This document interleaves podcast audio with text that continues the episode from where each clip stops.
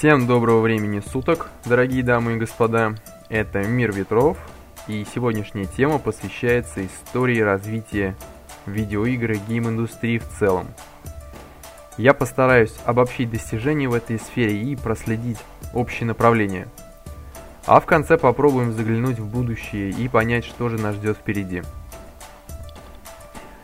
В СССР видеоигр особо не было. Были карты, шашки, шахматы, бутылочка и все в таком духе.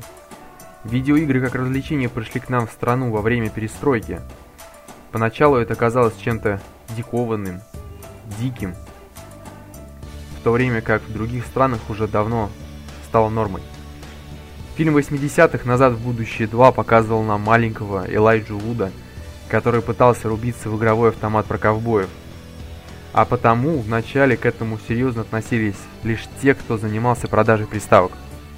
Дэнди, Сега, Сонька. Это было потрясающе. Домашние персональные компьютеры были дороги и использовались для работы. Приложения типа «Косынка» и «Сапер» были придуманы для того, чтобы научить пользователя владеть мышкой. Время шло, технологии совершенствовались, появлялись новые модели компьютеров, а старые продавались третьи руки. Одним словом, ПК стали приходить в каждый дом. Став доступными, к ним начали предъявлять все большие требования, одним из которых стали развлечения. Первые игры давали очень мало информации. Вот вам основной сюжет, главные герои, дилеммы и какие-то пути решения. Не было кинематографичности, анимация лишь изредка и очень скриптовая. Главный герой это небольшой набор пикселей. Выглядело ужасно, но игралось потрясающе. Почему? На самом деле потому, что незавершенность элементов позволяла нам самим додумывать их. В своей голове мы сами прокручивали внешний вид персонажей и то, как они могли бы выглядеть. У каждого персонаж получался свой, от чего казался бесподобным. К слову, именно этим и интересны книги. Оставляет место для фантазии и творчества в нашей собственной голове.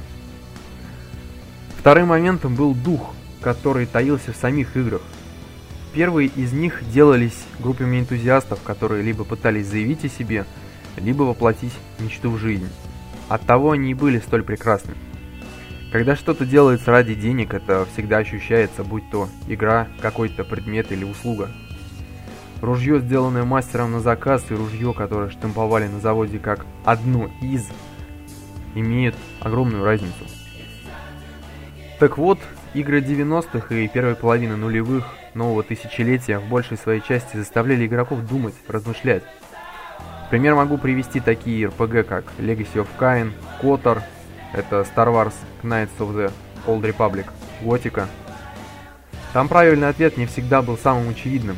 Приходилось думать, выбирать и наблюдать за последствиями. Ведь неверно выбранный диалог мог разрушить отношения с игровым персонажем и повернуть сюжет в иное русло. Mass Effect, который является наследником Квотер, почти исключил ошибку. Ты всегда можешь нажимать ответ за героя и все будет правильно. Если брать простые экшены типа Star Wars Jedi Academia, Prince of Persia Warrior Within или Схватка с судьбой, кому как больше импонирует, то там тоже все было довольно интересно. В Принце Персии я очень часто переключался к виду от первого лица, чтобы осмотреться и понять, куда идти, где и как достичь цели. После первого прохождения я поставил себе задачу найти все места увеличения жизни. По-моему, их было 9. Я раз за разом проходил игру, пока однажды не достиг желаемого и не получил водяной меч. Открытая вторая концовка была вознаграждением за все то время, что я провел в игре.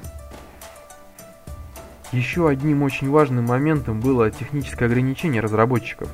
Они просто сыпали идеями, но тот уровень технологий позволял воплотить в жизнь лишь их небольшую часть. Если вспомнить первый Silent Hill, то туман, который окружал главного героя со всех сторон, был придуман не просто так. В открытом мире имелась проблема со скоростью загрузки текстур, что естественно бросалось в глаза и тормозило саму игру. Решением с подгрузкой было найдено в виде тумана, который ограничивал видимость. Он стал своего рода заплаткой, примером технической изворотливости – Теперь это символ, культ, неотъемлемая часть всей серии Silent Hill, хотя первоначальная техническая необходимость тумана уже давно отпала. Ну так вот, после 2000 года началось бурное развитие ПК и игровой индустрии, которая толком еще не сформировалась. Пошел интерес к тому, что же все-таки можно получить от компьютера. Росло число фирм, компаний, которые зарабатывали деньги на создании видеоигр. И мое мнение об этом времени следующее. Настоящий Дикий Запад, его золотая эпоха. Это время, этот дух обозначился в конце 98-го и продлился до 2006 года включительно. В этот период устанавливались стандарты жанров, каноны, правила. Происходило становление новой сферы мировой индустрии, вводилось понятие геймер. Еще раз, вы только вдумайтесь в это. Формировался новый вид индустрии и новый тип потребителей. Это породило огромную массу замечательных проектов, часть из которых я уже называл – Горизонты еще не покорены, тропы не протоптаны. Это было освоение неизведанного. В 2003 году вышел Warcraft 3, а чуть позже World of Warcraft, которые заложили стандарты жанров на долгие годы вперед. К слову, классический WoW или Ванила, как его еще называют, был пропитан духом первооткрывательства, за что те старые патчи до сих пор вспоминают и ценят. Несмотря на дисбаланс классов и их урон, игра дарила огромное количество впечатлений и радости. А потом, начиная где-то с 2006 года, началась эпоха перехода. В те годы, как и многие, я не имел хорошего домашнего интернета, разве что через домашний телефон по таксофонной карточке. Так вот, выходя на различные форумы, я стал все больше и больше натыкаться на слово «сложно», применяемое к видеоиграм. Тот же «Принц Персий. Схватка с судьбой», Хоть и был великолепен, общее мнение о нем сложилось как о чем-то сером и убогом, поскольку такой вывод сделало большинство пользователей. И это сложно в прохождении стало сыпаться со всех сторон. Люди ныли, что они приходят получить удовольствие от игрового процесса, от квестов, что они хотят отдохнуть и развлечься, а не голову напрягать. Я это увязываю со сменой поколений в играх. Старички образовали семьи и уже не так горели к жанру развлечений. У них появились другие заботы, и на смену их зрелости пришла молодежь со своим взглядом на вещи. Молодежь, которой нужно все здесь и сейчас. Великолепный Half-Life 2 со всеми его эпизодами делался в эпоху Дикого Запада и выстрелил чуть позже, тем самым поразив абсолютно всех. Но это, скажем так, пальба на исходе времени. Начавшаяся эпоха перехода ознаменовалась очень сильным упрощением видеоигр – Упрощали сюжет, диалоги в РПГ. Взять сравнение Коттер и Mass Effect, который я уже упоминал. Упрощали все, и на этом фоне вперед стали вырываться консоли, где простота и незамысловатость были основными принципами. Как выразился один мой друг, началось оконсоливание, когда управление в играх стало сводиться к нажатию 5 или 8 кнопок и их комбинаций. Некоторые студии, например Rockstar, сделали этот тренд частью своей официальной политики, когда новые GTA сначала выходят на консоль, а потом с большой задержкой на ПК. Даже великий Blizzard с их World of Warcraft пришли к этому в дополнениях с пандами, когда исчезли ветки прокачки, а на их место пришел выбор одной из трех способностей. Раньше мы часами сидели и составляли билды на своих чаров, Форумы были исписаны рекомендациями холиварами на тему лучшей ветки для того или иного класса. Была индивидуальность. А потом все это ушло, растворилось, и все стали похожи друг на друга. Еще один очень важный момент, который нельзя упускать, это гайды. Гайды на все, гайды всем. Растущая доступность интернета позволила выуживать из видеоигр материал и его упорядочивать. Как географы и геологи в свое время составляли карту земного шара, так ребята принялись описывать видеоигры изнутри. Взять тот же Warcraft. Вышел патч Дренора, прошло два месяца, и вот уже появились гайды по прохождению квестов и инстов. Со скриншотами, с тактиками на босса, с процентом выпадения тех или иных шмоток. Или другой пример. Я недавно открыл для себя «Бесконечное лето». Это было просто потрясающе и удивительно. Да, квест, но зато какой. Я получил массу эмоций, спасибо всем разработчикам и особенно тем, кто писал к игре музыку. Пройдя ее пару раз, я просто загуглил название игры. Первой же ссылкой мне вышло прохождение. Как нужно отвечать, чтобы открыть ту или иную концовку, чтобы сойтись с той или иной девчонкой. И весь необъятный мир игры с его тайнами свелся к нескольким логическим цепочкам. Я считаю гайды злом, который убивает дух первооткрывательства и в принципе всю атмосферу игры. Зная, что вас ждет, вы не испытываете того удовольствия, которое могли бы испытать при прохождении. Гайды пишутся по многим причинам, а одна из них – это упрощение игрового процесса. Если не себе, то всем остальным. Сейчас игровая индустрия почти сформировалась. Произошло деление сфер работы, будь то разработчики и издательства. Разделились платформы, жанры, даже возрастные рейтинги ввели. Сейчас это все больше основывается на деньгах, чем на энтузиазме.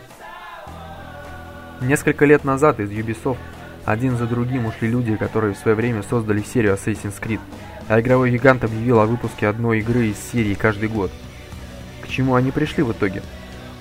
К тому, что Ассасин себя изжил, и в этом году юбики были вынуждены это признать и остановить выпуск игр для поиска новых горизонтов.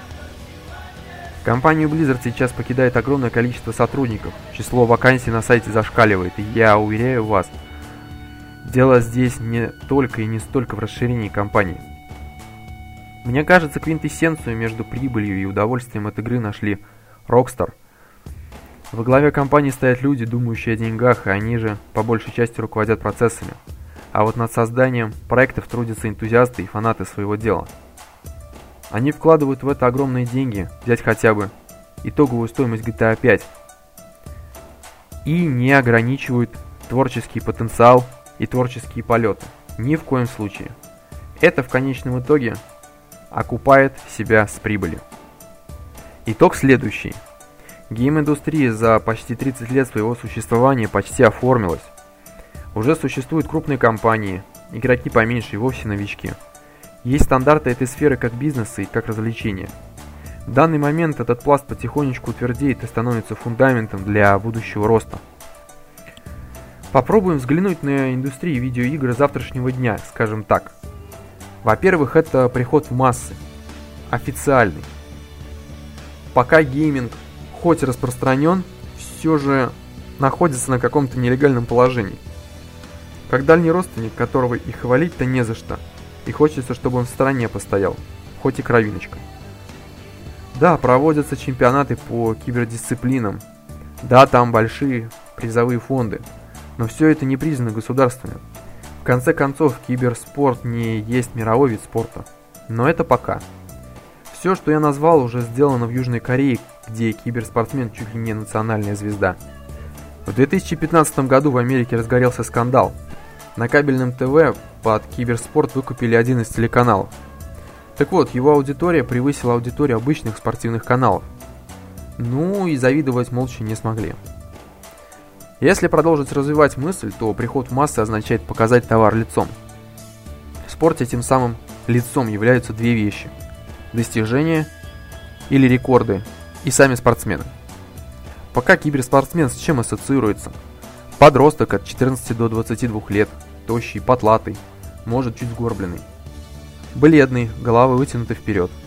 И если не сказать, что он шуганный, то какой-то забитый или замкнутый.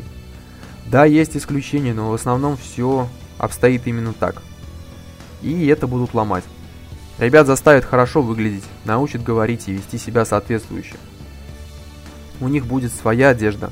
В принципе, она уже своя с логотипами спонсоров, что несет деньги. Не удивлюсь, если скоро появятся диетологи, которые будут сдавать рационы для геймеров и вообще специальная еда для них. Мой срок всему этому 5-10 лет. Во-вторых, виртуальная реальность.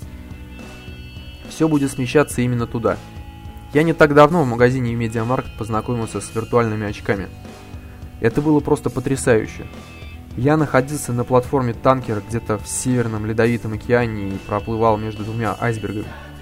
Шел снег. Еще бы туда наушники и работу в паре картинка и звук. Я мог ощутить полное погружение. Все движется в этом направлении. Сейчас уже есть специальные стенды, внутри которых фиксируется передвижение пользователя, и под это дело меняется картинка в очках. Пока это выглядит убого, много проводов, ограниченное пространство – но будущее за этим. Будущее за комнатой, в которой человек одевает очки и полностью погружается в иной мир, собственным звуком, запахом, ощущениями. Если это станет реальностью и войдет в массы, то консоли полностью уйдут с рынка. Вообще, если посмотреть со стороны, в игровой индустрии все люди чем-то похожи друг на друга. У них есть что-то общее, что заставляет всем этим увлекаться. До 20 это невротики, к возрасту за 20 это спокойные люди, которые, как правило, не нарушают правового поля и не ищут конфликтов. Конечно, везде есть исключения, но я говорю про большинство. И это развитие продолжится, мы лишь в самом начале. Сформируется среда со своими приметами, с тем, что можно, что нельзя, со своим спросом и предложением.